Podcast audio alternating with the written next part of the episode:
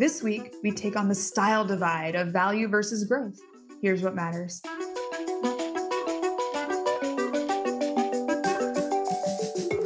Live from New York City, I'm Lauren Goodwin, and this is Market Matters from New York Life Investments. In this podcast, we bring you the best insights from across the New York Life Investments platform because we believe that by sharing perspectives and engaging with you, our listeners, we can all become better investors.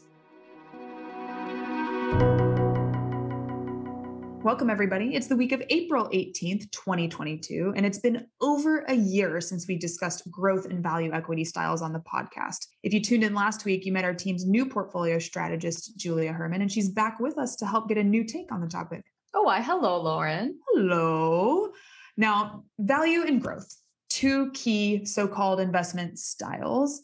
And there are some very important near term investment decisions to be made there with respect to value versus growth in a portfolio. But the value growth dynamic is so widely discussed in the investment world, it's worth taking the time to start out and be really clear in defining what those mean.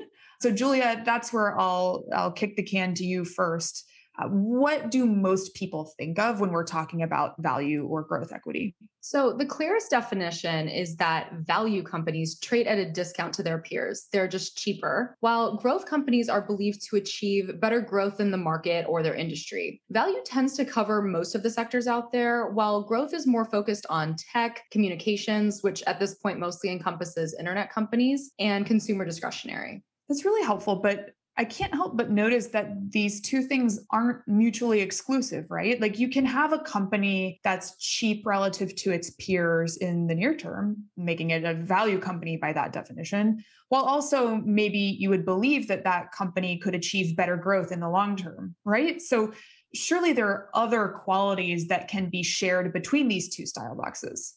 Yeah, there is a lot of nuance under the surface of those style boxes. And a lot of the time, investors have their own definitions of and approaches to investing in one style versus the other. And for the purposes of our asset allocation team, preferring one style or another in a given time period. Exactly. And for us, there's one very important aspect of the value versus growth debate that's present right now, and that is quality.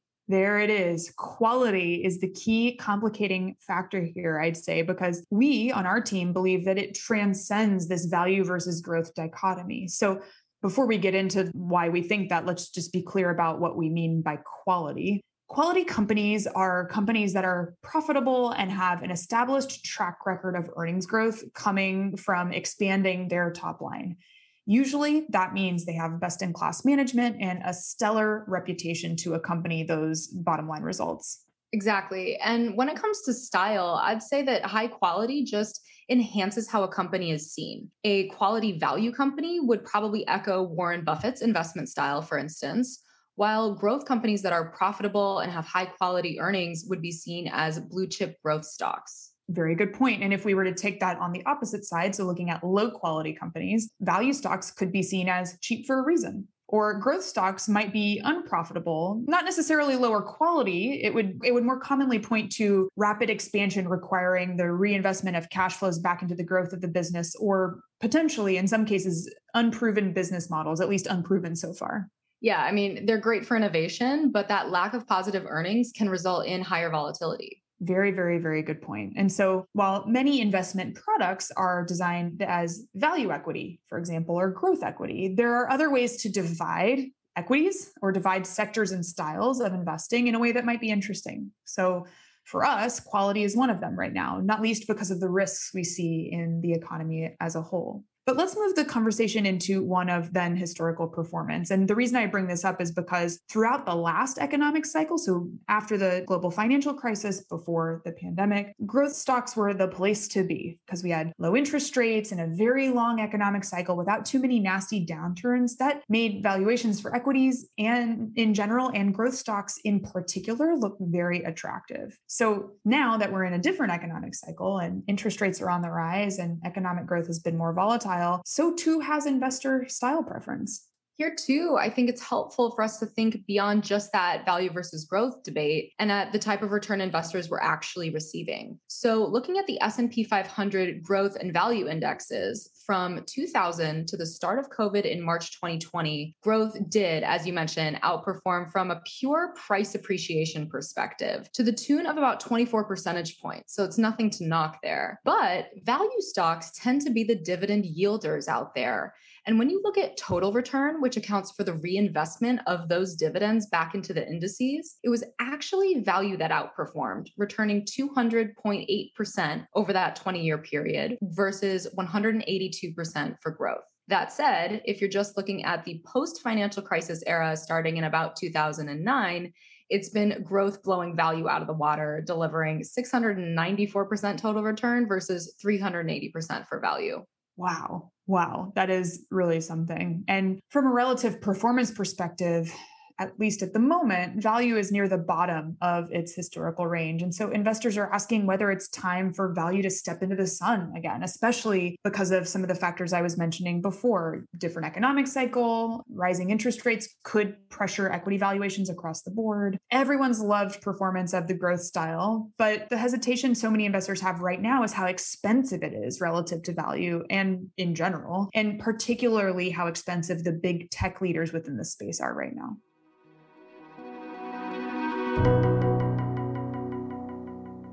All right, that takes us to our portfolio pause, a segment of the program where we share an investment idea. So we're going to address that question head on. Is the post pandemic era values time to shine the way that the financial crisis or post financial crisis era was growth's time to shine? Interest rates are on the rise, growth is strong. What do you think?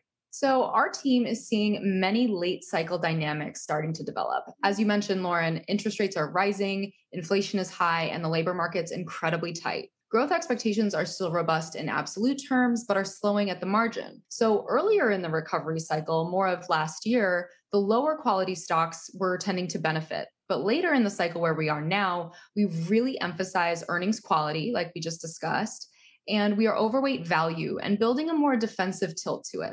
I like bringing the value versus growth debate and the quality earnings elements we've been discussing together. You just mentioned defensive tilt. Defensive exposure tends to focus on sectors within value, such as real estate, utilities, staples, and healthcare, or there's a common acronym used there, RUSH sectors. Defensive companies are historically able to maintain their earnings quality and dividend payments through economic downturns. But there's another option for investors when the cycle starts to turn, which is actually to go back into growth. Right. I mean, historically, when economic growth is slowing, defensives are not the only answer. Proponents of rotating into growth stocks during an economic downturn would argue that when growth is scarce, you actually want to invest in companies that are able to maintain growth somewhat independently of the economic cycle companies where their growth is driven by taking market share, for instance, or by non cyclical or even counter cyclical demand for or adoption of a product. And see, this is one of the things that's so interesting about this debate because there are some changes going on because of the changes in the US economy over years and years around what defensive actually means, right? And in this case, what you're saying, Julia, trying to look for growth here and there when economic growth is is slowing could be perceived as a new type of defensive posture. And, and that logic isn't necessarily wrong. You know, certainly growth outperformed during the global financial crisis period and during the, the worst of the COVID days. What those crises have in common, though, is that inflation was low. And frankly, it is not clear to me that growth will be equally resilient in today's period of much higher inflation. Yeah, that's a really insightful point there. And it's hard to do a historical look back there because inflation has been low for the main period of outperformance for growth. And that makes me think about how the growth value trade off isn't even necessarily exclusive just to the equity space. There is a multi asset approach that suits this more convoluted environment of today. So, the flip side of that defensive exposure you mentioned, that would be cyclicals. To their name, those pro cyclical stocks, including energy and materials, which are doing really well today. Do you have any high level thoughts there, Lauren? Sure. Well, I think we should first just acknowledge that adding high inflation to the economic picture, even as growth slows, is complicated for positioning. Investors have to look into a new type of playbook relative to what we've been using over the past 10, 15 years of the last economic cycle. So For one thing, building defensive exposure in equity as well as commodity exposure which would traditionally be more pro cyclical, but today is more a reflection of geopolitical shocks, that would keep us firmly within the traditional value camp with respect to the types of sector exposure an investor would have. Now, commodity exposure can also be accessed on the real asset side of things, of course. Then, when we think broader in the portfolio, when it comes to fixed income, the most defensive positioning you can get is in treasuries. But treasuries are underperforming right now because they're high duration. Their prices are sensitive to rising interest rates, which of course we're seeing. And so we're not looking at adding duration in that sense until this year's hiking cycle is more completely priced in. All right. So, just to keep everything straight, even though we have one cohesive view on the economic outlook, the equity and fixed income markets are at slightly different points in their own cycles.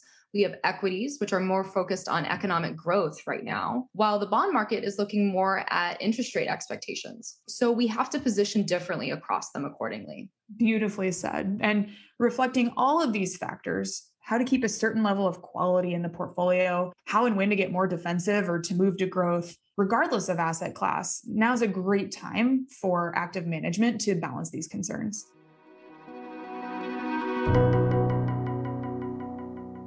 Coming up next, it's earnings season. Companies are reporting their first quarter results, and our team is not alone in watching this quarter extra closely. After inflation figures for March came in higher than expected, this earnings season and the forward guidance that companies give will help investors to see where inflation's biting and, and how companies are coping, whether that's by passing higher costs on to customers, letting margins compress a bit, or trying to invest in their labor force and building resilient supply chains. It'll help us get a feel for the business environment and growth for the rest of the year.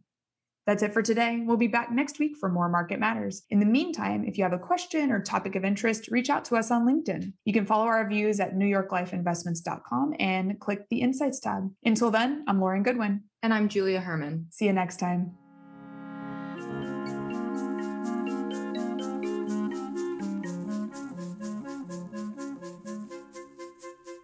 Our podcast is produced by Milo Benamont, and our music was composed by the fabulous Zach Young. I'll now read our disclosures from compliance. For more information about mainstay funds, call 1 800 624 6782 for a prospectus or summary prospectus. Investors are asked to consider the investment objectives, risks, and charges and expenses of the investment carefully before investing. The prospectus or summary prospectus contains this and other information about the investment company. Please read the prospectus or summary prospectus carefully before investing.